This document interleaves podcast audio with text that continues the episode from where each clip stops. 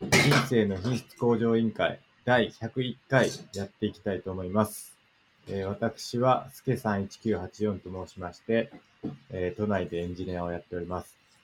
で、えーっと、最近はですね、42東京というエンジニア養成スクールに引き続き通ってるんですけれども、最近アセンブリを書いたりとか、あとは Kubernetes で、まあ、あの、の勉強したりとかっていうのを今やっております。で、えっ、と、年末 年始はですね、ずっとモンスターハンターのダブルクロスをやってたんですけれども、結構強くなって、いつもあの、ハンターランク2位ぐらいでやめちゃうんですけど、今回はハンターランク4まで来て、上位まで、なんですけど、まで来ました。で、まあ結構いろいろ最近はゲームとかをやったりしてます。で、趣味は読書と言ってるんですけれども、ちょっと最近あまり読めてないんで、また今年あったら、新年新しくなったんでですね、あの、本もですね、読んで紹介したいなと思っております。で、班長がですね、最近10巻ですかえっ、と、発売されて、今ちょっと読んでます。で、その班長が僕のバイブルとなってますので、どうぞよろしくお願いします。はい、ティーマゴットです。関東のとある会社で会社員やっております。哲学は大好きで、大学も哲学で卒業しました。今はアドラーにドハマりしております。格闘技は大好きで、グラップリングっていうネオ技の格闘技やっております。そして人生の目標は悟りをひ開くことです。よろしくお願いします。よろしくお願いします。えーそんな二人でですね、時にゲストの方をお呼びして、まあ、どうすれば人生を豊かにできるだろうかということを議論して、えー答えを導き出していく、そんなポッドキャストになっております。で、YouTube の方でもですね、ライブ配信をしておりまして、毎週水曜日の夜9時からですね、あの、やっておりますので、まあ、そちらも良ければ、あの、チャンネル登録していただければなと思ってます。で、えっ、と、Twitter の方でお便りは募集しておりまして、えー、シャープ i q o l とつけて、えーつぶやいていただければですね、お便りとしてご紹介させていただければなと思っております。で、またですね、あの、お便りは、あの、匿名の方だとですね、質問箱の方で、あの、書けるようになってますので、まあ、そちらも良ければ、あの、投稿していただければなと思っております。で、Twitter は IQOL2019 というアカウントでやってますので、まあ、そちらも良ければフォローしていただければと思います。で、えー最後に公式サイトですね、scrapbox.io スラッシュ IQOL という公式サイトの方でやっておりますので、まあそちらに各回にどんな内容を話したかということが書いてますので、まあそちらも合わせてご覧いただければと思っております。以上ですね。ということで、2021年、えーと最初の、えーポッドキャストということで、明けましておめでとうございます。明けましておめでとうございます。えーどうでしたか、孫さん、年末年始は。年末年始は、だいたい家にいましたね。あのーまあ、マゴットさん、北海道出身っていうのはみんな知ってると思うんですけど、北海道には帰らずだったんですか帰らずでした。あれ、いつも帰ってるんでしたっけそうですね、帰れるときは帰ってるんですけど、今年はうんまあ、コロナの影響もあり、帰らずでしたね。はい、そうですね。私もですね、あのー神戸出身なんですけど、毎年帰ってるんですけど、今日は、今年はですね、直前でキャンセルしまして、あのーずっと東京にいまいましたね。うん。で、今年の目標にしてた、あの、事前に新幹線のチケットを予約するっていうのを、今年はやったんですね。毎年なんか、なんだかんだで 予約するの忘れてて、当日になって自由席で帰って、あの、座れないっていうのをよくやってたんですけど、今年はね、あの、無事11月ぐらいに予約して、飛行機を。で、万全やなと思ってたんですけど、キャンセルして、結局キャンセル料を払わなきゃいけなくなったってことで、あの、あだとなりましたね、逆に。早め早めの予約が。はい、うん。っていうんでね、ちょっと、まあ、いくらぐらいだったかなまあもうなんか予約した時点でもうすでにキャンセル料が発生するぐらいの感じだったんですけど、はい。確か3割か4割ぐらい取られましたね、うキんャンセル料。はい、うん、損しましたけども、まあでも、まあこの時期ちょっとね、あの、あまり帰るのも良くないだろうということで、あの、はい、帰らずに。で、年越しのタイミングで僕は、あの、家族と、あの、実家の家族と年越しそばを食べながらオンラインで話すみたいなのをやりましたね。オンライン規制みたいな。オンライン規制でしたね、今年は。はい。うん、孫さんは話しましたかオンラインで。まあ、オンラインでビデオ通話とかはしてないですね。あ、そうですか。はいあの、結構やっぱりいいですけどね。あの、ちょうど、このタイミングだったらオンラインで帰省するじゃないですけど。まあ、ちょっとね、やっぱ話しにくいっていうのはあるんですけどね、直接に比べれば。はい。まあでも、帰れなかったらしょうがないかなって感じですけど。なんか僕の声が小さいという意見が今、あ、本当ですかちょっとあ確認しますね。。じゃあ、ちょっと、マゴさんちょっと話してください。ああ、ちょい小さいかな。これぐらいでどうでしょうかテスト、テスト。 け結構でかいですね、今。でかすぎでかくなりりましたかめちゃくちゃでかくなりましたでか。はい。あ、そうですか。じゃあもうちょっとしちっちゃくしてこれぐらいでどうでしょうかあー、テスト、テスト。まあ、いい感じかな。あ、いい感じですかよかったです。はい。すいません。はい。あの、オンライン規制であおすすめですよ。僕は LINE 通話を使ってますけどね。あの、LINE 通話だと LINE 使ってさえれば、まあ結構比較的簡単にできるんで、おすすめです。なるほどぜ。ひやってみていただければなと思いますね。まあ、僕もたまにやりますね。家族あ、そうですか。はい、うんうん年末はやんなかったですけど。うんうんはい。うん結構難しいですよね、話すのはね。やっぱオンラインってタイミングというか、うん。まあ慣れていければなと思いますけど、そういうのでも。はい。あとは、マゴットさんとやりましたね、新春将棋大会。そうですね。あの、YouTube にえ残ってますけど、え、はい。私とスケさんで2回やって、で、そそうのです後、ね、3回ですか。あ、ええ計3回か。そう、1回は、将棋坊主で10分切れ負けでやって、僕は10分で切れて負けましたってやつでしたね。はい。うんで、その後に山門さんの解説をいただいて、うん。非常に伸び伸びとした将棋だと、お褒めの言葉をいただいたという感じ、。そうですすね。はい。あの、あれですよ、やっぱりすごい良かったですね。僕ももう一回見直したんですけど、あれ、あの、はい動画、はい。解説動画。あの、やっぱりよくわからずやってるところがあるんで、解説、なんか自分の将棋の解説してもらうってやっぱすごい新鮮というか、あの、非常にありがたいなって思いましたね。わから、わからないところがいろいろ疑問が解けたんで、あの、今年は結構ちょっと将棋力入れていきたいなって思ってるんで、あ、そうなんですか。はい。 はい。やってますよ。なるほど。まあやっぱり教えてくれる人がいるっていうのはいいですね。うん。そうですね。あの、今日もこれ放送終わった後ちょっとやろうかっていう話をしてるんで、まあ、もし、あの、よかったら見てもらえればなと思いますね。で、あとは、新年始まって僕100リスト作ってるんですよね、今。はい。まごとさんどうですか作ってますかちょいちょい作ってますけど、はなかなか100まで行くの大変そうだなっていう感じ ですね。い。そうっすね。僕も今60ぐらいかな。お作ってて、まあちょっと去年の反省を生かして、あの、やっていこうかなって感じで、去年僕ちょっと振り返りしたんですよね、100リストの。したらね、あの、全部で109個書いてるんですけど、あの、達成したのは16個だけでした。少ない。えーなんかね、やっぱ一個一個ちょっと重くしすぎたなっていうのがあって、それもあって、ちょっと達成できたものはかなり少なくなっちゃいましたね。うん。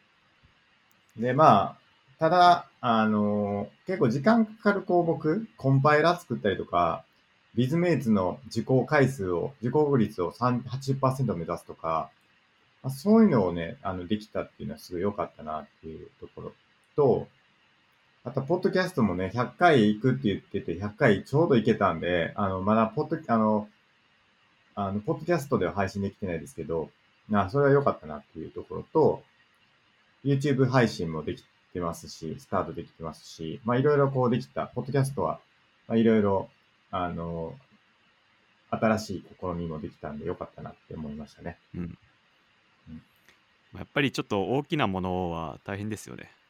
うん。ただでも大きなものにチャレンジしていきたいなっていうのはあるんですよね、引き続き僕は。あーはい。まあ、その進捗感をもうちょっと出せるといいなと思ってて、その一個ボンじゃなくて、それにあの向けてちょっとずつ進めていくみたいなのが、まあ、出せるといいかなっていうのは今年思ってますね。はい。うん、じゃあもうちょっと大きいのを刻んで刻んでみたいな。そうですね。大きな目標に向けて、そのどう刻んでいくかっていうのを、まあ、やりたいなってはいはい。思ってます。なるほど。あとは、反省点としては、まあ、達成項目自体が結構減ってしまったっていうことと、あの、まあ、それと伴ってですね、ポッドキャストの中で、あの、毎回奇数回で振り返るってやってたと思うんですけど、はい。ちょっと飛ばしてしまったりとか、あんまり進捗ないですみたいな感じで、あのーちょっと滞ってしまったはい。タイミングがちょっと多かったなっていうのが反省点ですね。うん。もうちょっとちゃんとやらななっていうのをもう一回改めて思いましたっていうところ。どうですか、マゴスさんは。僕はそうだな。ちょっともう一回見直してみますか。うん。なんか、そのうちどうでもいいやつ風になっちゃったのは結構多かったなと思いましたね。ああ、わかります。そうそう。これやってもやらんでもよくねみたいなのがはい。多かったなっていうのもあって、ちょっと熱が冷めちゃった系が、あわかりますね。はい、あるんで、うんそれですかね。そうですね、そうですね。なんで、なんか、これはもうぜひやりたいっていうのだけにしたいなっていう感じがありますね、今年は絶対してないですけど。うんなるほど。これやれればすごいなっていうのばっかりにしたら嬉しいなって感じですね。はい。うん、っていうので今年はそれで進捗出していければなと思ってますね。はい。まあ今年も皆さんまた100リストとか作ってね、あの、新年迎えてますけどもね、はい。まあ大きなことでもちっちゃなことでもいいですけど、ちょっとずつ前進していければなと思いますね。はい。じゃあ、えー、っと、お便りコーナーいきますかね。はい。じゃあ一発目。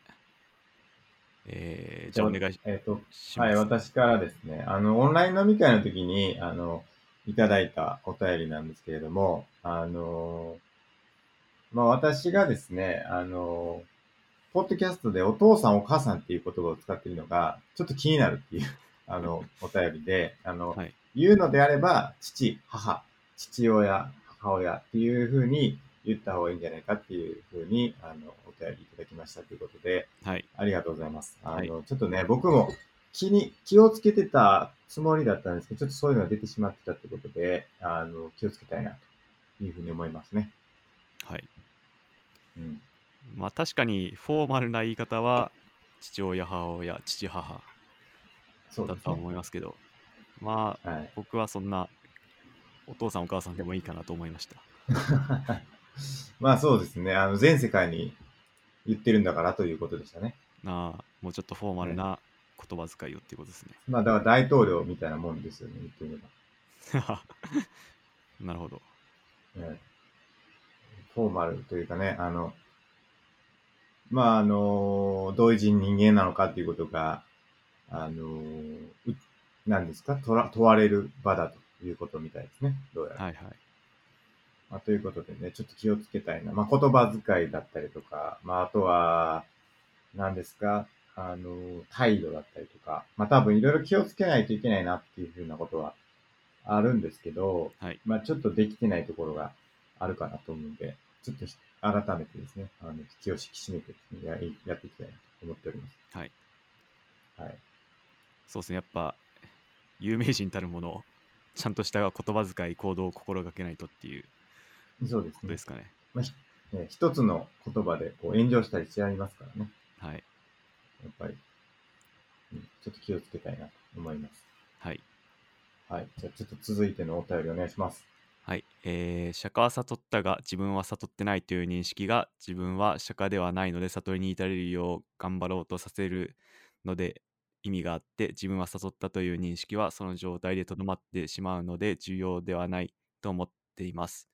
神も同じ文脈で神は存在するが私は神ではない、格好を取る存在、格好閉じ、えーであるという認識が可能にさせることがあるのであって神は本当に実在するとか私は神であるとの認識にはあまり意味を感じないっていろんな人のいろんな宗教のの人の話を聞いて思ったとのことです。まあこれ掃除が似たようなこと言っててはい。自分は何々だってこう自負して思ってる時点ではそれになりきれてないみたいな、うーん。それはもう思わなくなってこそなんだろう完成してるっていうかなっるほていうど、なこるほとどを言って。て、まあ、同じように自分は悟ったって思ってるうちはまだ悟りきれてないのかもしれないですね、なるほど。この前言ってたことと若干矛盾する部分もあるかなと思ってて、はいあの、スピノザでしたっけはいわかるからわかるっていうか、はいその分かった状態になったら自然とわかると。自分は分かったと。わかるはずだっていうのと、矛盾しません。そうでもないですか。うーんなんかスピノザの分かるから分かるっていうのは、うん。そう何かを見てこれが本当かどうかっていう正しさの文脈って言ってるんですよねなるほど、なるほど。何か対象象を見てあこれは、うんうんえー正しいとか正しくないっていうことでうんうんうんまあでも自分をこなるほうど客観的に考えてみてああ悟ってるなって思う、うん、思う総じ的には思う必要もないというか思ってる時点でダメみたいなうん。うーん。まだまだみたいな感じだと思いますね、なるほど。はいまあ、そうですよね。まあ、これは結構よくある話というか、まあ、エンジニア界隈でもよく完全に理解したっていうのはよく言われますけど、まさにそのことですねえな何効果え、でし完たっ全けに、え何効果って言いましたっけダニング・クルーガーですあか。そうだそれですねえまさにそういうことですねえ、そう。やっぱ完全に理解したっていう状態っていうのは、まあ、かなり理解してない状態であるはいというのと、まあ、結構近いなっていう感じありますね。そうですねうん。だから、これ何の話でしたっけこれ何の時の話でしたっけえー、集団の悟りの話でしたっけそうですよね、多分。はい客観的に悟りを認識できるかっていうことですかね。はい。まあ確かにうんその、悟ったか否かは重要ではなくて、うん。その悟りを体現してるか否かが重要っていうのは私も思います。なるほど、なるほど。はい。体現できてるかどうかってことですね。はい。なんか結構、だからこの前のお話じゃないですけど、体現とは何なのかっていうことなんですよね。はい。悟りの体現とは。うん。うん。それ僕のずっとテーマですね。永遠のテーマ。うん。悟りとは何ぞやという。そうそう。だから、完全にその言葉は理解してないけど、あの、出てくる言葉自体はすごく意味が通じるっていう、機械が喋ってる言葉みたいなのと、はい。その悟ってる人が取り得る行動が悟った行動に見えるけど、実際にはその人たちに悟ってないみたいなのがあった時に、はいまあ、。その人は本当に悟ってると言えるのか、あるいは行動だけを見て悟ってるものを体現してるから、まあ、その人は悟ってると見なしていいのか、みたいな。はい。うん何がいい何が、なん、なんなんだっていうか、はい。うん。まあ、それってなんか理解ともちょっと違うと思うんですよね。その自分が悟ったと認識しなくても、行動だけは悟ってる状態と同じことができる可能性があると思ってるんですけど、じゃあそれって何なのっていうか、うん。うん。そのなんか、ビギナーズラック的に悟った行動をしましたとなったあ、らそう、そうそうそう。うん。悟ってるのかみたいそうです、そうです。な。はいはい。まあなんか何を良しとするかなんですよね、 結局だから。はい。うん。行動一切しなかったら、じゃあ悟ってるんか、みたいな。はい。うん。そうですね。うん。。まあでも結局は修行してくのしかないのかなとは思ってますけど だから結局脳がプカプカプカプカ水槽の中に浮かんでて、はい。何もアクションを取れないんだけど、悟ってる脳と悟ってない脳があったら、みたいな。はい。まあ悟ってる脳の方がいいよねっていう話でいいんか、はい。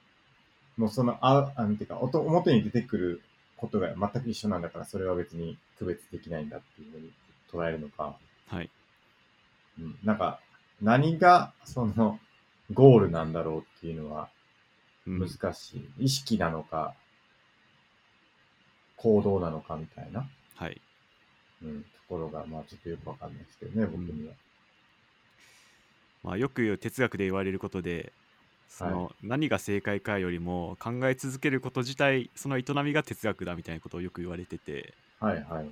まあ、それと同じように悟りもこう追い求めてうん研究して、こう悟ろうとするのがうん悟りの道そのものなのかなとは思いましたね。そういうことですね。はいでも、悟ろうとするっていうのが何なのかっていうことですけど、はい、考えることが悟ることなのかみたいな。それとも、まあ実存主義みたいなもんなんですかね、言ってみれば。何か行動を起こすことが悟りへの道なのかみたいな。うーんそうですね悟りは体現するものだと思ってるんでうん。行動的なとこも含まれるのかなとは勝手に思ってます。行動が伴うものであると。だから、山の中で木の上に座ってずっとこう、まあ石の上でもいいんですけど、座って座禅組んでずっと瞑想し続けるみたいなのは違うんじゃないかってことですかね。そうですね。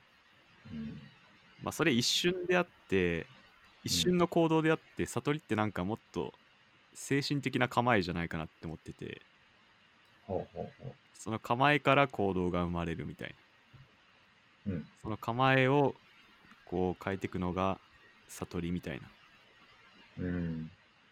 じゃないかなとちょっとまあ今パッと思いました。なるほど。はい。いや、悟りは難しいな。構えですけどね。はい。うん。まあ、実践と理論みたいな、はいやっ。ぱどっちもあるんですかね。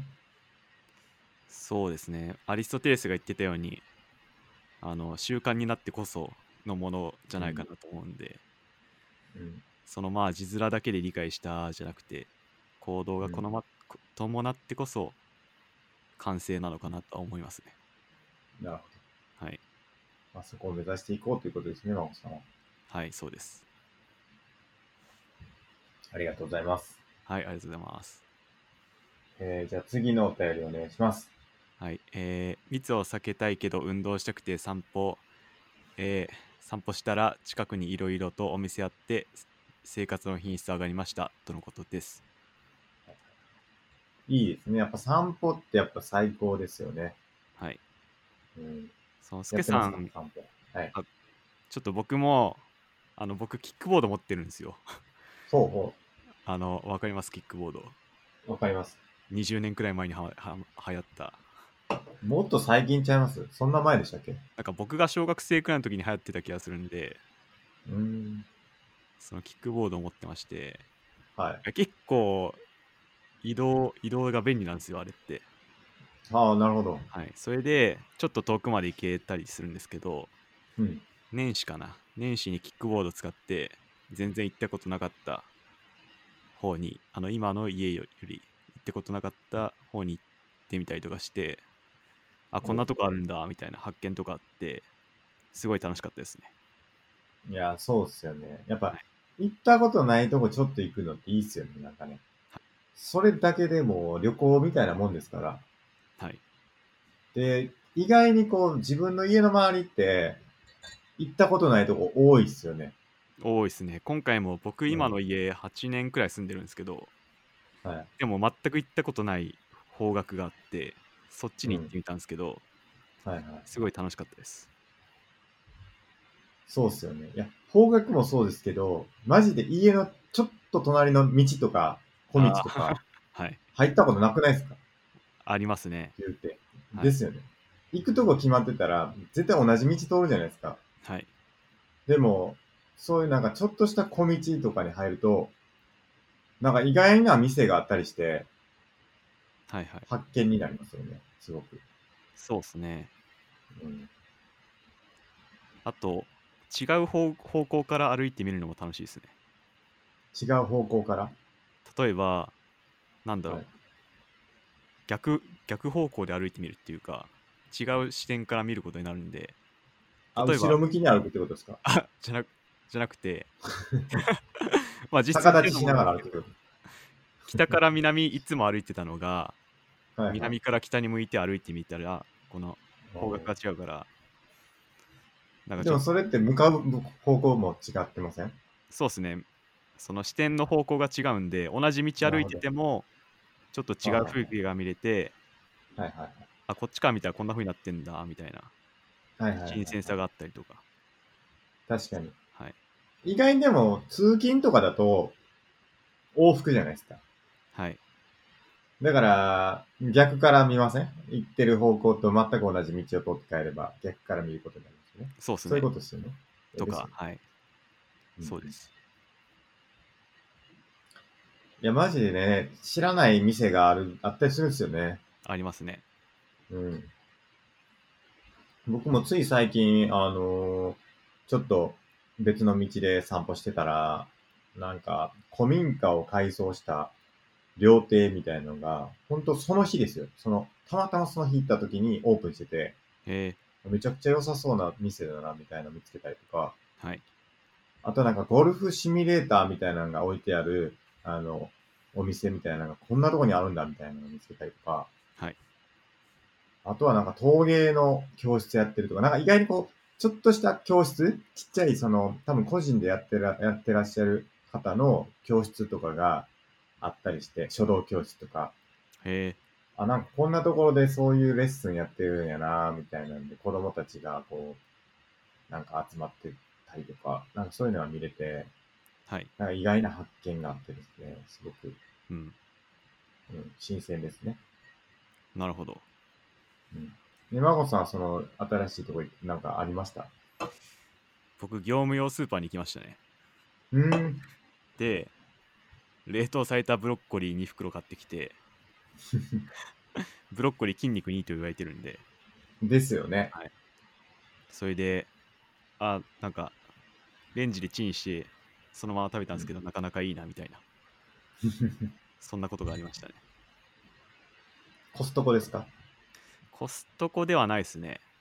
うん。普通普通のっていうかそうそういう有名ではないあの業務用スーパーでしたえー、業務用スーパーでブロッコリーを2袋買って帰ってきたんですかそうですね他にもいろいろ買いましたけどああ、そうなんですね。はいでたまに来ようかなみたいななかなか良あかっあ、たいいですねはい。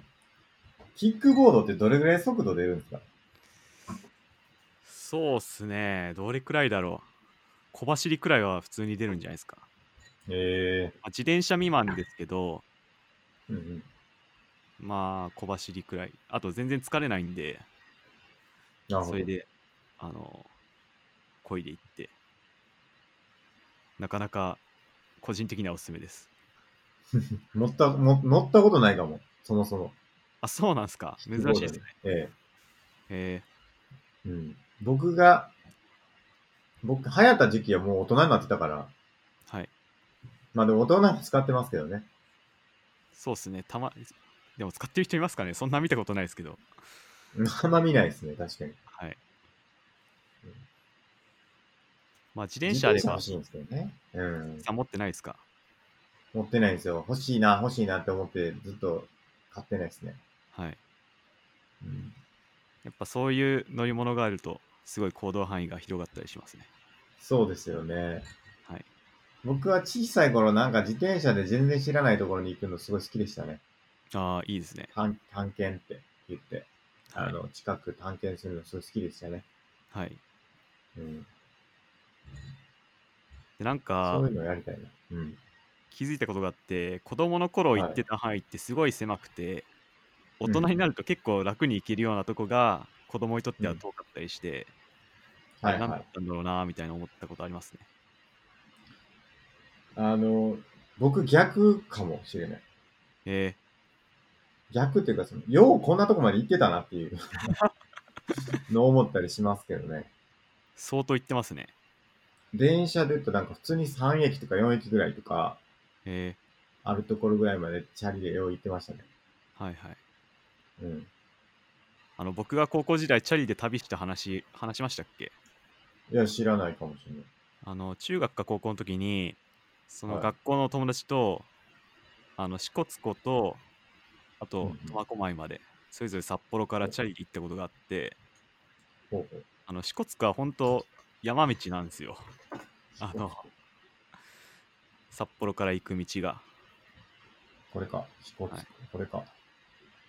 ではい本当山の中をあの行きはずっと坂で坂坂ではい超辛かったんですけど、はいそしたら帰りは逆に下りだから、もう何も焦がずにビューって降りてって一瞬で終わったみたいなことがあって。なるほど。これか。四国湖。えここまで行ったんですか札幌からはい。めっちゃ遠くないですかそうですね。なんで1日かけて。何で、キ止ロあまるんっだたろうんですよね。へえ。すごいすごい。ルートあんだ。札幌から、札幌から、ここまで。はい。どうやったらいいのでも確か北の方に泊まった気がします。ほうキほャンプ場で。うすごい。はいいいねこれどうやって、 どうやってやったらいいんやろ。札幌市から、追加か。目的地を追加で、こうか。はいはいはい。あ、70キロぐらいありますか。確かに、これ見ると、行きは完全に上りっすね。そうなんですよね。しかもこの、このルートだと、もっと上りなのかな。なんかちょっと大回りしてますけど、これ僕が見たやつ。千歳市を経由して行ってますけど、ああ、僕らはそっち行ってないかもしれないです。直、直の方ってことですか直の北の方ですね。支笏湖の北の道。あ、これか。はい。あ、40.9キロですね、これは。はい。で、あ、確かに、登ってますね。500メートルぐらい登って、あ、みか700メートルぐらい登ってますね。そうでしたね。マジで山で。いや、それ大変っすね。でその翌年くらいにまた友達と次は苫小牧まで行ったんですよね苫小牧。えー、支笏湖の南南東なんと、南東の海沿いの町であ、ここか。はいはいはいでそこであのなんかロッジっていうか小屋泊まってはい。はいはいはい。それで楽しかったっすねっていう思い出です遠いですね。これも1日かけてですかそうですね1日かけて行ってまた泊まなっていいっすね。70キロぐらい。うんうんはいうん。ていうのが現実的っすね、割と。はいありましたね坂道っていうのが だるいけど。苫小牧の方は坂とかほとんどなかったんであ、苫小牧に行くときはですかはいでもあ、じゃあし、なはんいかはい。道路が歩道がなくて、はいはいはい。そそうでのす辺よにね。トラックとかビュンビュン通ってて、わかりますそわれ。横にバタって倒れたらもう死ぬなと思いながら 走ってましたね。わかります。僕もし、あの、前言ったかもしれないですけど、琵琶湖一周したとき、はい。琵琶湖の周り、あの、サイクリングロードがあるところもあるんですけど、ないとこもあって、はい。そこは、あの、相当危なかったですね。ですトよラック。ね分離。しかも夜だったんで、僕が通ってたときは。夜。怖いす夜。で、ええ、あれマジで危なかったっすよ。はい。片側一車線とかで、山道でしかも歩道ないみたいな。はい。ところだったんでね、めちゃくちゃ危なかったですけど、うん。っていうのありましたね。僕も。チャリはいいっすね。そうですね。チャリ旅楽しかったな、本当に。やりましょうか、また。やりますか。えー、チャリ旅。関東ならどうん。どこらへんですか行くなら。関東ならどうですかどっかど温こまで泉行け地までますかね温泉地まで行きましょう。あ、いいっすね。じゃあ、あれっすかね。あのー、草津。草津。遠いかなさすがに。草津って、草津さすがに遠いか。ちょっと待ってください。調べてみますね。戻りました。草津調べましたけど、これなかなか遠いですね。遠いっすかどれぐらいあります東京。東距離は調べからてないですけど、パッと見た感じ、2、3日はかかりかかりそうな。と、東京から、えーっと、チャリで、着いた。東京から草津。草津。草津今日。あー、遠いかもな、結構。 まあ、行けるなら箱根とかですかね。箱根まで行けますかあ、まあ、そっか、箱根駅伝でやってますもんね。あれってどっからどこまで走ってるんですかえどっからど箱根こま駅伝でですかはい。箱根駅伝は、あれじゃないですかあのー大手町からえですよね。確か。ー、なるほど。東京駅から。あー、遠いっすね、かなり。それでも遠い。東京から草津までは170キロぐらいありますね。あー草津は。草津は、そうですね、170キロぐらいありますね。でも多分、箱根も結構いい距離あると思いますけどね。箱根もまあ遠いですね。箱根もまあ遠いと思いますよ。だって、はい。あ、でも、言っても80キロぐらいか、85キロか。いけますね、これなら。行ける。うん。ちょっと、スケさん一日かが、けて。えスケさんははハンデ背負ってるかもしれないですね。え、なんでですか。運動してないから。あの、いや、家の位置的に遠いなってあ、そういいううことですね。スタート地点が確。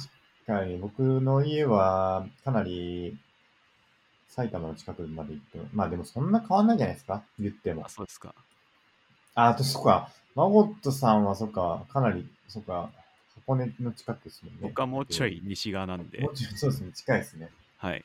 まあだから、東京駅集合じゃないですか。マゴットさん、ちょっと戻ってもらうことになりますけど。なる ほど。面白いですね。一旦行って戻ってみたい一旦戻ってきてもらって、 ここ先通ったな、みたいな感じで。な。はいはい。ちょっとチャリ買うところからですね、でも。そうですね。チャリも本当ピンキーですからね。いや、そうですね。前言ったかもしれないですけど、僕、琵琶湖一周した時、琵琶湖って200キロあるんですよ、一周。はい。で、あの、ママチャリでやりましたからね。ああ、僕も最初の支笏湖はママチャリで行って、うん。あの、地獄を見ましたね。地獄じゃ、地獄でした、もう。はい。もういろいろ地獄で、パンクもしたし、えーパンクしたけどパンク道具持って行ってない、そのパンクの修理道具持ってなかったりとか、はい。あとはそのママチャリのサドルがもう、まあママチャリ関係ないですけど、もうお尻が痛くなるんですよね、ずーっと。ああ、置い今てねる。と。はい。うん。それがやばかったですね。で、ホームセンターでなんかサドルの、なんか柔らかくなるクッションみたいなやつ買ったらめちゃくちゃ快適になりましたけど、はい。そういう装備整えないとちょっと結構厳しいですね。うん、そうですねうん。なんかいいチまあャちリょっとやりたいですね。はい。いいチャリってなんかサドル細くないですかあ、細いですね、確かに。それが逆に痛いっていう。あー、そっかそっか。はい。まあでも、ガチな装備だとちゃんと尻にパッドみたいのあるらしいですね。いいっすね。いや、なんかこう、ヘルメットつけて、あの、GoPro かなんか頭につけて、はい。で、その、最後はなんかあの動画撮ったやつを、まあ、30倍速ぐらいで、こう、 再生して YouTube に上げるみたいな、ちょっとやりたいですね。いいっすね。うん。やりたいな。やりたいな。ちょはい。っとやりましょう。それ計画しましょでもチャリな、買わないとな。しかもチャリ置くとこないんだよチャリ買わないでね、す僕。う。わかります。え、ちゃ駐輪場ないんですかうちないんすよね。なんかあそこら辺に置くことはできるんですけど、うん。いいチャリだったら野ざらしにするのが嫌だなとか、ああ、まあ、家の中持って入るしかないんじゃないですか。置くとこねえな。 そうなってくると。はい。うん。ちょっと考えなきゃいけない。はい。まあ、それか、レンタルとかあんのかなあるんじゃないですか確かそれなら、に。うん。レンタルできればいいかも。いいっすね。やりたいな。うん。はい。いや、じゃあまあなんか、新しい場所にですね、散歩するとか、車輪乗っていくとか、まあ結構いいんで、ぜひはい。お願いしますということです。はい。はい。じゃあ、そんなとこですか。はい。じゃあ、今週のメインテーマですけど、はい。真央さん書いていただいてるんで、ちょっとお願いします。ちょっと僕、話したいことがあって、はい。つけさん、年末、年末っていうか、大晦日、テレビ何見てました、夜。紅白ですね。紅白か。紅白見ながらモンハンやってました。ちなみに紅白はどなた目当てだったんですかあ、僕はミスチルですね。ミスターチルドレンですね。あああ、なるほど。と、あいみょん。はいはい。あとは、覚えてないな。あとは覚えてないですけどね。あ、嵐とかは水戸かなかなみたいな感じですかね。はい。うん。そんなぐらいかな。紅白は私、録画してて、東京事はい変のはいために録画してましたね。はいはいはい。見ました見ました。特別編。はい。その歌ってた、うるうるうるっていう曲が結構好きで、はい。そのテレビで見たのが初めてだったんで感動しましたね。おーいいっすね、いいっすね。はい。で、その裏にですね、いろいろ番組やってたと思うんですけど、はいはい。やっぱ僕が話すのは格闘技のライジンですね。なるほど。はい。いつもは僕もあの実家帰ったら、おはい。あの父父親がですね、あの見てるんですよね、ライジンというか格闘技を。はい。だから、ちょっと見たりするんですよね。でも今年は一切見なかった ですね。ガキ使とかはちょっと見てたんですけど。はい。うん、で、ライジン格闘技私は、はいあの、ネットで、うんあの生中継を見てたんですけど、え、違うんですかテレビと。テレビは、まあ、一部の試合だけ生中継なんですけど、その他の試合は放送しなかったり、録画で放送してたりしてて、なるほど、なるほど。私は全試合最初からライブで見たいんで、ペーパービュすごいーね毎回見てて、はいはい。で、あの、メインカードの、あの、朝倉海 VS 堀口とか、すごい、うんすごいいい試合でしたし、もちろん、あの、所師匠の試合もむちゃくちゃ良かったんですけど、ちょ私が今回話したいのは、柴田の話ですね。何ですかそれは。あの、YouTuber で、はいあの、柴田という YouTuber がいまして、柴田という YouTuber がいい。はい、結構 YouTube 界では有名で、はい。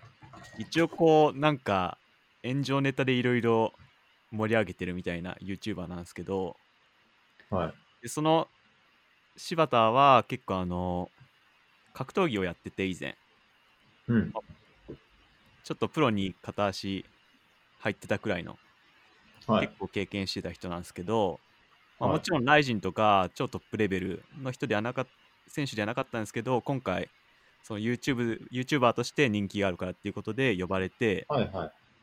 出たんですけど、うんまあそこであの僕が感動したのはやっぱライジンですごい大きな舞台なんですよね日本で一番、うんであ昔で言うとプライドとかでうんドリームとか、まあ、その系列でライジンって今どでかいイベント格闘技イベントなんですけど、うんうん。その柴田もそういう格闘技を見て育っててはい。であのテレビとかで見てたっていう話をしててうでん今回あのそういう実力メインで出たわけじゃないけど、まあ、ちょっと違うルートでこういう大舞台に出てすごい嬉しいっていう話をしててはでい。なんか宝くじ当たってさらにその柴田勝ったんですよねでそれでなんかその宝くじの当選金額がどんどん上がってるみたいなことを言ってて、宝くじってどうですかあの宝くじが当たったみたいってことですねああ、そういうこと大です臣ね。はいデーはタいってことが、はいはい。でそれそういでうことです。すごい感動してたっていうめちゃくちゃいい話をしてて、はいはいはい。僕もそういうプライドとかドリームとか見て育ってきた人なんではい。その柴田の気持ちがすごい分かってうんまあそれで同じリングに上がれるっていうのが、うんうんうん。まあ、本人にとってはすごい感動的だったんだなっていうことで、なるほど。はい、その、まあ、いろんなルートはあれどなんかその自分が持ってた夢を叶えてその舞台リングに立つってすげえなって思って、結構こうなんかうん自分の思いと重ね合わせながらとても感動しましたね。うんなるほど。はいちなみに、どなたと対戦したんですか柴田さんは。えーっと、ヒロヤっていううんう K1 ん系、立ち技キックボクシング系の選手とうんうん。やりましたね。その、なんかあるんですかルールみたいなのあるんですかその、全体通じてルールってあるんですか、あんまり僕よくわかってないんですけど。一応その試合は特別なルールで、1ラウンド目はキックボクシング、2ラウンド目はほうほう総合格闘技みたいほなうほうほう感じでやってて、ほうほで、それでなんか、あの、1ラウンド目ダウン奪ったりとかしてほうほう、で、2ラウンド目タップ奪って、で買って、それで、あの、すげえな、みたいな。うーん、注目カードだったんですかそれは。ちなみに。そうですね、結構、まあ、言ってしまえば、そのガチな試合に比べればネタ枠だし、まあ、柴田選手がそのガチ格闘家ではないんで、まあ、YouTuber として人気なんで、その、まあ、ある意味ネタとしてすごい話題だったんですけど、うんうんうんうんまあ、それで、なんか、最初どうなのみたいな話もありましたけど、うん。まあ、基本的にはこう YouTuber として結構なんていうかなうん炎上系のネタをでこう盛り上げてる YouTuber なんで、うんこうなんかそんな真面目なことを言うイメージは最初僕もなかったんですけどはいはいそはのい。 YouTube の中でその試合に対する思いとかいろいろ語ってる動画聞いたらなんかすごいめちゃくちゃいいこと言ってて、えー、なんか、まあ、ちょっとこれ営業妨害になるかもしれないですけど根はすごい真面目でしっかりした人なんだなみたいな え、そのちなみにその、試合の後のインタビューとかでもお同じようにいいこと言ってたんですかそうですね前と後でえいーろいろいいこと話えしてーましたね。はい。なんかね、あのーめちゃくちゃ引っ張りませんあの、ライジンとかって。あー今年はどうだったか知らないですけど、なんか、はい。すごい注目のカードがあるときって、はい。なんか、いつ始まんねんみたいな、その試合みたいな。で、はいめちゃくちゃ引っ張るじゃないですか。は大い。体。そういうので、なんか、何回も同じ動画見るっていうか、その人の、なんていうか、その注目カードの人のインタビュー動画みたいなのも何回も流れるし、みたいなはい。感じのあの動画ですよね、多分。その、試合前の、なんか、煽り動画みたいなのがあるああじゃないですか。最近は地上波だとそういうことないですね、あんまり。あ、そうなんですね。はいへなんか、むしろペーパービューの方が地上波に合わせて時間を調整したりするんで、こっからへー1時間休憩ですとか入って、うおーみたいなー、なるほど。ことがあったりしペます、ーパービューーってなんですかあの、お金払って大会を生中継で見るみたいな。うーん。あの、ペーパービューなんで、見る、一ああ、回そ見ういうるここでととにす対ね。見ることに対してお金をペイするみたいほう。な。はい。それ全部見たらいくらになるんですかまあ、1大会5000円ですね。うーん。僕は毎回買ってるんで、それで見てます。で毎回っていうのは、その、ライジンの試合で5000円ってことですか、一 ?1 大会っていうのは。 1大会5000円ですね。うんうん。だから1試合じゃなくてってことですあ、1試合ではないです。 1試合じゃなくて。なんで何ね、時からやっまたんですか、あえーっと、2時くらいから夜の10時くらいまで。はあ、長っ結構長いですね。 な、大相撲みたいなもんですね。だから言ったら。 そうですね。行ったことないからわかんないですけど。はい。あれも昼ぐらいからずっとやってんですよね、多分。はい。そうですお。ね父さんもまあ、結構途中休憩とか挟まって、それこそ地上波合わせのために休憩とか挟まったりすするんですけど、うんうんまあ、それでも最初から全部見てっていうのを毎回してます。うん。なるほど。そのライジンっていうのはその年末しかやってないんですかそれともよくやってるんですかうーんと、3ヶ月に1回くらいでやってますね。あ、そうなんですね。それの1個の試合大会が年末にやってるんですね。そうですね、年末が一番どでかい規模でやってる感じですね。うんうんうんうん。なるほど。で、次は3月にあって、まあでも、大会ごとにこう地上波やったりやんなかったりするんで、はいまはあい。でも僕は毎回あのライブで見たいんで、毎回買ってるって感じですね。それはネットで買えるってことですかネットそうでです買ってネットで見れるってことですかそうです。ああ、なるほど。あと一応スカパーもあるんですけど、ほんほんまあ、でもネットを使い使える人はネットの方が楽だと思います。なるほど、なるほど。はい。いや、私の父がですね、すごく好きなんでね、格闘技。はなんい。か、あの、見たらすごく良さそうですね、それは。そうですね、やあっぱネットの、うん、 PC 使えてネットもある なら、ぜひ、あペいいーパービューでですね。はい。ちょっとまた近づいて教えてください。僕もまたそれで伝えるんで。はい、わかりました。はい。なるほどな。まあ、そうね、夢を叶えた人がいたってことなんですね。れそうですね。まあよく思うのは、はいやっぱ結構願い続けて、こう、うん少しでも努力し続けたらチャンスってくるなってよく思いますね。なるほど、なるほど、確かに。まあ前前も言いもよ続くけてったっていうのは、ええそうです大事ねなんですね。前も我々言ってましたけど、タイガー・ウッズに会う、タイガー・ウッズに会うっつってたら、会えるチャンスが来るとか、あ、いましたひょっとして。 いや、合ってないですけど、スケさんが前言ってましたけどね、ええ、タイガー・ウッズに会うと僕はハブさんに会う、会うというか、まはい。あ、会う、会うと言っておきますけど。なんかそういうのとなんか似たようなもんがあるなと思いましたね。うん確かに。はい。まだ会ってないですけどね、僕は。はい。それで言うと。まあでもそうやってこう、オープンにしておくっていうのがいいみたいですね。そうやってその、やりたいこととか、成し遂げたいことっていうのをはい。言っておくというか、周りに公言するっていうのが、はいまあすごく叶いやすくなるコツだっていうのを聞いたことありますけどね。そうですね。あるんですか真帆さん、そういう夢みたいなやつって。まあー悟り開くのは目標としてあるとして、はい。そうっすね。まあ、椎名林檎様に会うは一つありますね。ああ、なるほど。はい。前言ってた気がします。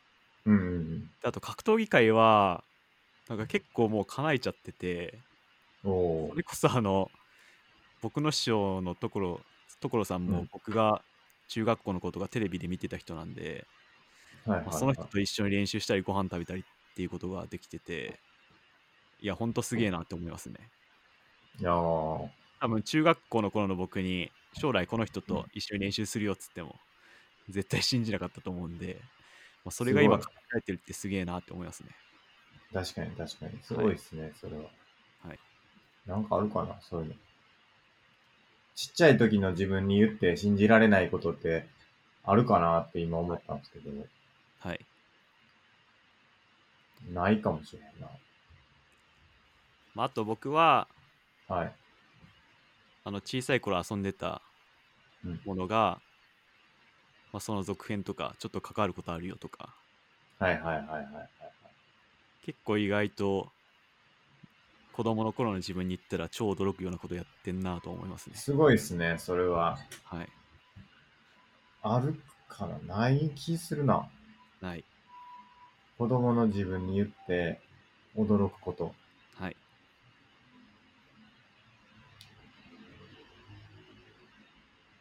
ないな。ない。うん。ない気が、驚くことなさそうな気がするな。あるかななんだろうな。琵琶湖一周するよぐらいかもし れない。ポッドキャスト100回やる。あ、ポン、ようやったなって言われるぐらいかもしれない。驚くっていうよりかはい。なんか、スケさんの人生の中で、は。はいはい。これ、とんでもない経験になったな、みたいな。うわ、超嬉しい、みたいな。それこそ、その柴田選手がライジに出て超びっくりみたいな、まあそこまで規模がでかくなくても、うんなんか実際に起こって、もう夢みたいだって思ったことってありますかえ、その実際起きてってことですか実際現実に自分に、えー起きてっ、ことですよね。あ夢みたいですごい嬉しいなみたいな。あ、でも僕受験はすごい嬉しかったですけどね。ああ、受験し一浪てし、てますけど。うん。合格できた時は嬉しかったかな。ああ、はいはい。あとはその弁理士もそうですけど、弁理士の試験合格した時もすごく嬉しかったですね。あとはなんかあるかなうーん、あとなんか嬉しかったことあるかな感動したぐらいですよね。感動したレベルで嬉しいことですよね。ありますマゴさんは。そうっすね。僕は大学受験受かったよりも、うん。その今の師匠と一緒に練習したり、ご飯食べれてる方が 夢のようですね。ああ、それって、その何かこう、困難があったとかってあるんですかそれになるためにという、そうなるためにというか。ああ、ないっすね、そういうと。本当うん。なんかいろいろ偶然が重なって起きたみたいな。はいはい。まあ、それなこるそ宝くじみたいなもんで、うんうんうんまあ、特に大きな努力はしてないけど、いろんな選択の結果、そうなったみたいな。はいはいはい感じは。はいいなるほどなるほど。あまあ、それで言うと、なんていうかな、このタイミングってわけじゃないですけど、はい。この瞬間とかじゃないですけど、今はまあ、思うのは、そのプログラマーとしてはい。仕事してるっていうのは、まあ嬉しいことかなと思いますけどね、なんか。別にほちちっさい頃の自分に言ってなんかお驚くというか嬉しいと思うかどうかわかんないですけど、まあなんかすごくいい職業だなと思いますし、なんかそういう慣れてるのは良かったなというか、嬉しいなって感じがありますけどね、なんか。うん。ちょっと話変わりますけど、はい。スケさんの小さい頃のゆ夢、職業的な夢は何だったんですか いやー、まあなくて、はい。私の父が、あの、建築家なんですよね。建築家といあそううなんで建す築、そうですね。なんですけど、はい。まあ、それもあって、あの、小さい頃の夢には、あの、設計図って書いてありましたね。ほう。 大きくなって何になりたいかっていうのに、設計図って書いてありま した。それはいくつくらいの話ですかあれ、いくつぐらいかな小2か小3とかかもしれないですけどね。 えうん。建築家とかじゃなくて、設計図って書いてありましたね。ー、はいは い。設計図になりたいって、なんかね、なんか、あったんですよね。昔そういう何かになりたいみたいなの毎年書く、書いて、それが下敷きになるっていうのがあって、はい。今も残ってるのかなわかんないんですけど、多分残ってんじゃないかなと思うんですけど、実家に。はい。それ毎年見て面白いなって思う。毎年っていうか、そのたまに見て面白いなって思いますよね。はい。設計図になりたいんだっていう書いてありましたけど。小学校低学年で設計図。ええ。ほう。その後はどうでしたかいや、でも特になん何々体とかっていうのは、なかったですね。うん。ありました真帆さんは。僕は最初は医者っつってて、えその後は裁判官になりたいっつってて、えなるほど。で、その後はもう無ですね。 何もない。うなんでそれ変遷していったんですかーん。なんだろうじゃなあ。そもそも医者になりたかったのはなんでなんですかえ医者はちょっと親の影響があったかもしれないです。あーあ、お医者さんされてるんでしたっけはいや、してないんですけど、いまあ、身内にいたりして、家族、親族がはい親はいはい族にいたりして、まあ、でもやっぱなる世間一般的にこう、医者ってすごい職業じゃないですか。はい。そうですね。地位高い感じあります地位ね。も年収も高いし。うんで、。なんかそれで、まあわかんないですけど、うん。そこでうすうすなんかすげえもんだと雰囲気的に思ってて、医者っつってたのかもしれないですけど、はいはい。まあでもなんか違うなってある時思って、うん。裁判官になりたいって言ったんですけど、はい。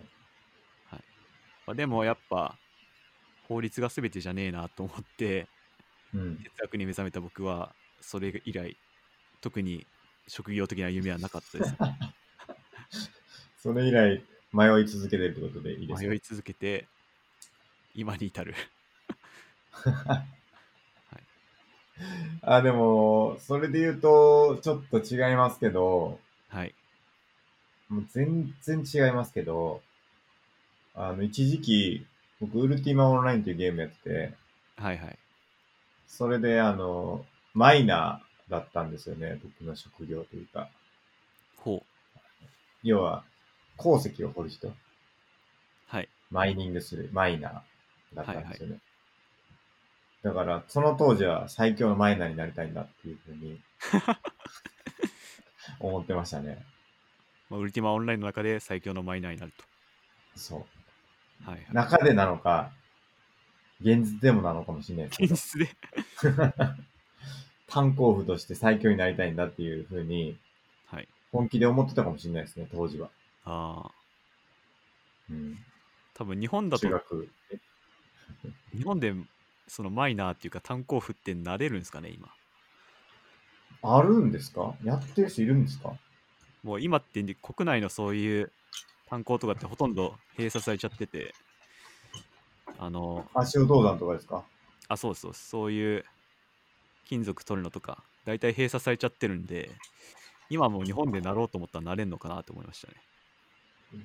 確かにな。炭鉱夫になれるんですかね、ちょっとわかんないですけど。もう強いマ、まあでもっていうかえ一番、はい一番のマイナーってどんな感じなんですかね。え。でわかんないですよ。なんで最強だと思ってたのかわかんないですけど、はい。あのーまあ、バトルもできるってことなのかもしれないですね。それの時にね、戦えるっていう、はい。強いっていうことなあんーでしょうけどね。確かに筋骨隆々で強そうな感じがししますからね。ええあの、ストレングスはマックスでしたから、当時僕も。はい。 ええ懐かしいですけどね、ウルティマオンラインはよくやってたんで、はい。ゲーマーとかそのゲームの中で生きていきたかったのかもしれないですね、僕は。その MMO の中の世界で最強になりたかったのかもしれないですね。はい。うんプロでも、 MMO プレイヤーみたいでも僕はそんなになんかめちゃくちゃやり込むほどやってないし、 な。はい。まあ思いとしてはそんなに強くなかったんでしょうね。なるほど。えちなみにまたちょっと話変わりますけど、最近読んだはアドラーの本で、えはい。なんか子供の頃何になりたいかで、その人の性格がはい現れるみたいなことを話してました。なるほど。はい。ちょっとやってくださいよ。なんか医者になりたいっていうのは、死への恐怖があるから医者になりたいっていううんなるほど説を言ってましたね。なるほで、設計図って言ったの は、ど。はい。なんかアドラーも言ってたのは、親の職業を超えたがるっていうのを言ってて、ほうほうほ だからその、ちょっと建築士よりも上のとこを目指した結果、設計図になりたいっつってたのかなっていうのは思いまし う。本当っすかた。いや、わかんないですけどね。あの、おじいちゃんって言ったらまたあれですけど、祖父が、はい。あの、建築事務所をやってたんですよね。はい。私の。なんで、まあ、代々建築家なんですよね、うちは。ああ、そうなんですね。うん。っていうのもあったのもしれないですね。うん。じゃあ、すけさん、マイクラとかやったら、実は超うまかったりするんですかね。いや、全くセンスないですね。 豆腐、豆腐建築。でも、あのー覚えてるのは、小さい頃覚えてるのは、あのーやっぱり建築家だったので、父が。はい。あの、書斎はその建築のための、その、なんていうんですかね、あの、いろんな製図するための道具とかいろいろ揃ってたりとか、はい。あとはなんかあの、模型あの、家の模型とか、その建物の模型とかがすごい置いてあったりしてて、はい。なんかそういうの見るのは楽しかったですけどね。あの、すごいよくできてるんですよね、え模型って。ああいう模型。あの、ミニチュアみたいになってて。ー、はい。うん。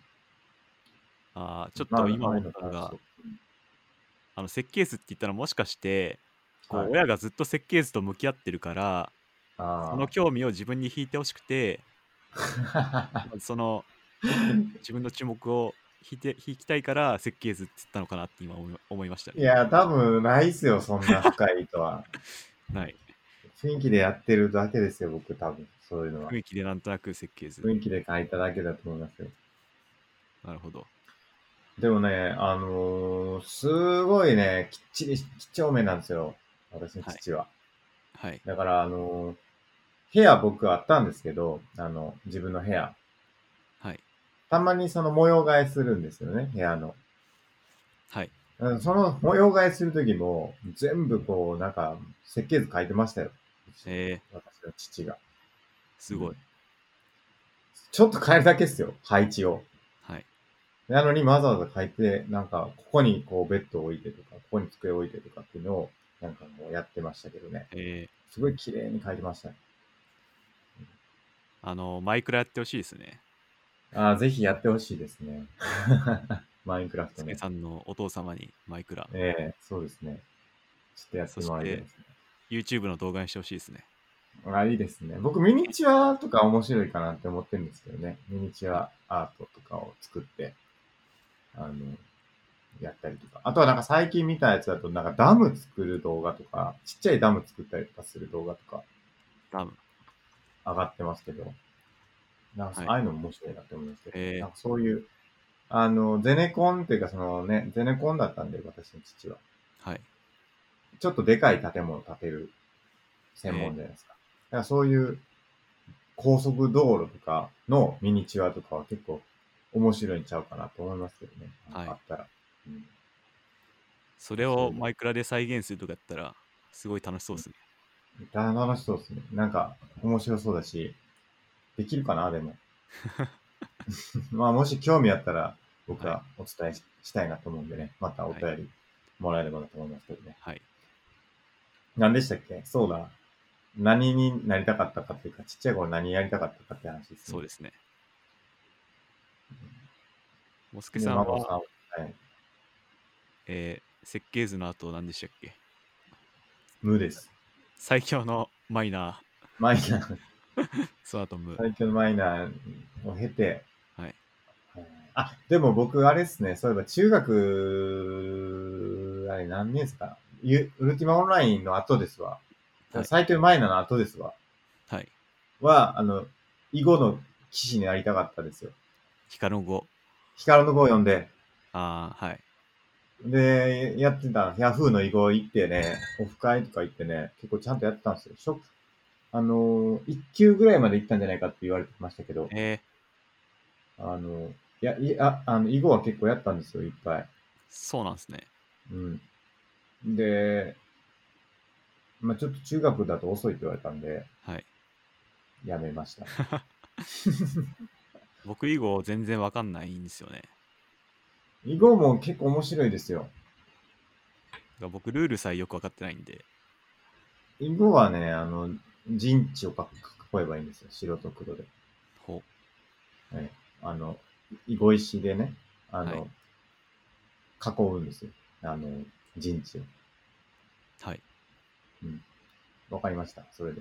ルールなんとなく ちょっとなんとなくしかわかんないですけど。うんなんか山上さんとか囲碁できるのかな、ああ、できそうっすよね。できるならちょっとハイレベルなお二人で対戦してほしいですね。ああ、いや、僕全然ハイレベルじゃないです よ。9路版は得意かもしれない。放送になその、あの、囲碁って19路あるんですよ。あの、19路ってその、交点がはいはい19あるんですけど、9路盤っていうのはき交点が9個しかない。9個というか、縦と横で9個ずつしかないというか、あの、縦横 9×9 のマスになるんですよね。はい。だから、ちょっと狭いんですよ。うん。その分早く終わるし、まあ、なんか、お遊びでできるって感じなんですよね。はい。うんやっぱ光の碁の影響は大きかったんですね。大きかったですね。あれはすごい面白かったから。で、ちょっと最近話題になってんのが、はい。ネットフリックスで、クイーンズ・ギャンビットっていうチェスのはいはいドラマがすごい面白いらしくて、はいはい。なんかそれで光の碁と同じようにチェスにはまる人が出てくんじゃないかみたいな言われてますね。はいはいはい。なるほど。あれ見たいんですよ。僕もあの、100のリストに書いてますよ。あ、そうあなんれです見ね。る、よ見るっていうのは、ドラマね、はいはい。見たいと思ってるんですよね。はい、やりたいな。僕チもェス、うん、チェスね。いや僕らは将棋ですから、今ね。はい。あの、僕はあの、孫さんと毎週やろうと思ってる ので。いや、ちょっと一サー戦チだけ違いそうだな、これ。一戦だけね。はい。うん。ささっと。最強の騎士になりたいのが今かもしれ ない。すごいな。うんでもね、あのー100のリスト書いてて、はい。やっぱ目標って大事やなと思って、そこに書いてます。僕、そう最強のソフトウェアエンジニアになりたいって書いてますね。それちなみに最強はどういうものなんですか原点に書いて。まあ、強さ、強さ、あの、でもやっぱり、戦い、バトルではないかな。はい。バトル的な強さではないかな。はい。最強。最強ってどうなんですかねプログラマーとして最強って。やっぱ強いってあるんですよ。ほう。強い。強いプログラマーっているんですよ。どんなんですか強強プログラマーって言うんですけど、よく。はい。なんなんでしょうね。まあ、一つはよくものを知ってますよ。知識が深い。はい。あとは生産性が高い。うん。うん。っていうのがあるみたいですね。はい。あとは理解力が高い。人が作れないものを作れるとか。ああ、ちょっと無理難題が降ってきても、パパッとやっちゃうみたいな。そう。はいはい。で僕の場合は、なんか、無理難題を、迂回して、はい、別のやり方でなんとか工夫してやるタイプなんですよね。うんだから、なんて言うんですかね。どう言ったらいいのかな。なんかまあ、卓球で言うと、スマッシュ打たれたら、なんとかこう、打ち上げてでも、あはの、い返すみたいな。まあ、すごいゆるゆっくりな球、テニスだったら、まあ、そその、すごい強いアタックみたいなやつ。アタックって言うんですかテニスって。スマッシスマッュシなんて言ュうん。だスマッテシニスュ。のなんか、まあなんかスマッシュみたいな打たれた時に、なんか、あの、弾かれるようにして、なんとか打ち返して、すごいゆっくりの球が返るみたいなのが僕だとすると、はい。強いエンジニアっていうのは、その、ものすごい強い球に対して、そのものすごい強い球で返すみたいな。うんあ。だからストレートに解決できるですよね、多分。その問題を。はい。うん、だからそういうのってすごいなって思いますけどね。なんか、あの、無理難題をそのまま打ち返せるっていう力ですかね。ほうん、そういうのは憧れますけどね。う。はい。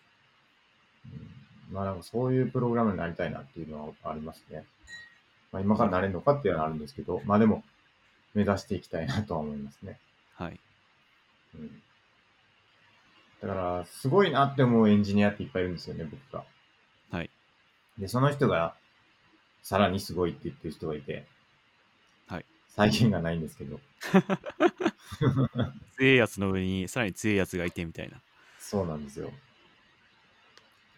まあなんかそういう有名なすごいエンジニアと一回働いてみたいなっていうのはありますけどね。うーん。まあ職場にもすごいエンジニアいっぱいいるんで、はい。まずはそこの人たちとちゃんとやっていけるっていうのは大事だと思うんですけど、まあ上には上がいるっていうことですよ。はい。まあそういうのを感じながらですね、あの、上を目指していきたいなっていうのがあって、僕は最強のソフトエンジンになるんだというふうに書いてますね。はい。なるほど。今は、今は。はい。なおさんはえ、将来的な、なんだろう。理なりたいもの。い今なりたいものですよ。今なりたいもの。はい。うーん。やっぱ悟りですよね。最強の哲学、社内哲学者ですかあ、それもいいですけど、はい。そうっすね。やっぱ悟りを得て、あとカウンセリングができる人になりたいですね。うーん。悟りを得てカウンセリングができるような人になる。うん、なるほど。いいですね。かなり具体的ですね。はい。そのなんかモロ、ロールモデルみたいな人いるんですか同じぐらい、同じぐらいとか、その、マゴットさんが見て、この人はすごい悟りを得てて、カはウンセリングできるなと思う人っているんですか、い、いないっすね。あ、いない。はい。結構難しいですね、そうなってくると。そう、まあ、そういうのなくてもできるのかなはい。なんかそんな、この人悟ってんなーって思う人は出会ったことないんで、難しいですね。いや、だからさっきの一番最初の話戻りますけど、はい。例えばじゃあ釈迦がいたとして、はい。マゴットさんは果たしてその釈迦を見て、この人は悟ってるなと思うんだろうかはい。っていうのはちょっと気になりますよね。うん。やっぱちょっとパッと見でわかんないのが難しいですよね。ですよね。だいぶ話して話して話して、あ、そうなんだみたいな。ようやく見えてきたみたいな。うん。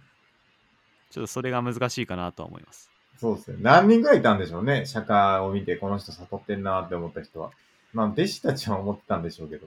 弟子結構、い結構いたのかなでもまあまあいたはずですよね、弟子は。ですよね。まあでも、ひより広めたのは、ねもっとなんか後なんですかね。弟子そんなおないなかったじゃないですか。一緒になんか旅行してた。旅行っていうか、はい。旅してたんですよね。多分まあ直接の弟子はそんな多くなかったですけど、それからどんどん広がってってみたいなはいはいはい。感じかなと。うん。なるほど。はい。いや、いいですね。でもそうやって夢が叶うっていうのは、はい。マゴトさんもライジン出るかもしれないですからね、いつか。そうっすね、ありえますね。うん。いや、ほんと人生何が起こるか分かんないっすね。確かに。はい。いやー、そう、なんか何が起こるかわからないなっていうことをやりたいですね、僕も。だから、今の自分に言ったら、驚くようなことを、で、やり、やれるようになっているというか、その、思っても見なかったことをやり始めてるっていうのは、一個なんか、ありやなというか、その、欲しいなと思いますけど、欲しいっていうか、まあ、作っていくもんだと思うんですけど、はい。結構その、なんていうんですか、道なりでというか、その、ね、あの、何も、こう、チャレンジとか挑戦とかしなければ、そんな、一年とかで、ななんていうんですかね、その、思っても見なかったところに到達してるってことはあんまないじゃないですか。多分はい。だけど、そういう新しいチャレンジとかいろいろやっていくと、1年前の自分に言ったところですごく驚かれるようなことを1年後にやってるってこともあるじゃないですか。そうっすね。まあ、だからそういうことを、まあなんか、なんかなんていうのかな、一発逆転みたいな感じでやるっていうよりかは、積み上げていって、そこに到達していきたいなっていうのが僕はやっぱ思いますね。まあ、やっぱ何事も飛び込まないと始まんないなっていうのはよく思いますね。うん。まあ僕もなんとなく格闘技再開するかって思ったらそんなことになったんで、はいはいはい。とりあえずや、なんか興味があったらやってみるってことが何かにつながるなっていうのは思いますね。そうですよね。はい。いやー、頑張ろう、ちょっと将棋。将棋。 そこには1年後、すごい有名だったスケさんの姿が。いやー、有限の間みたいなところで、ハブさんと差してるかもしれない。ありますね。ありえますからね。ありえないでしょうね、でも多分。いやー、まあ今年ね、1月6日ですから、まだ1年ってすごい長いですから、はい。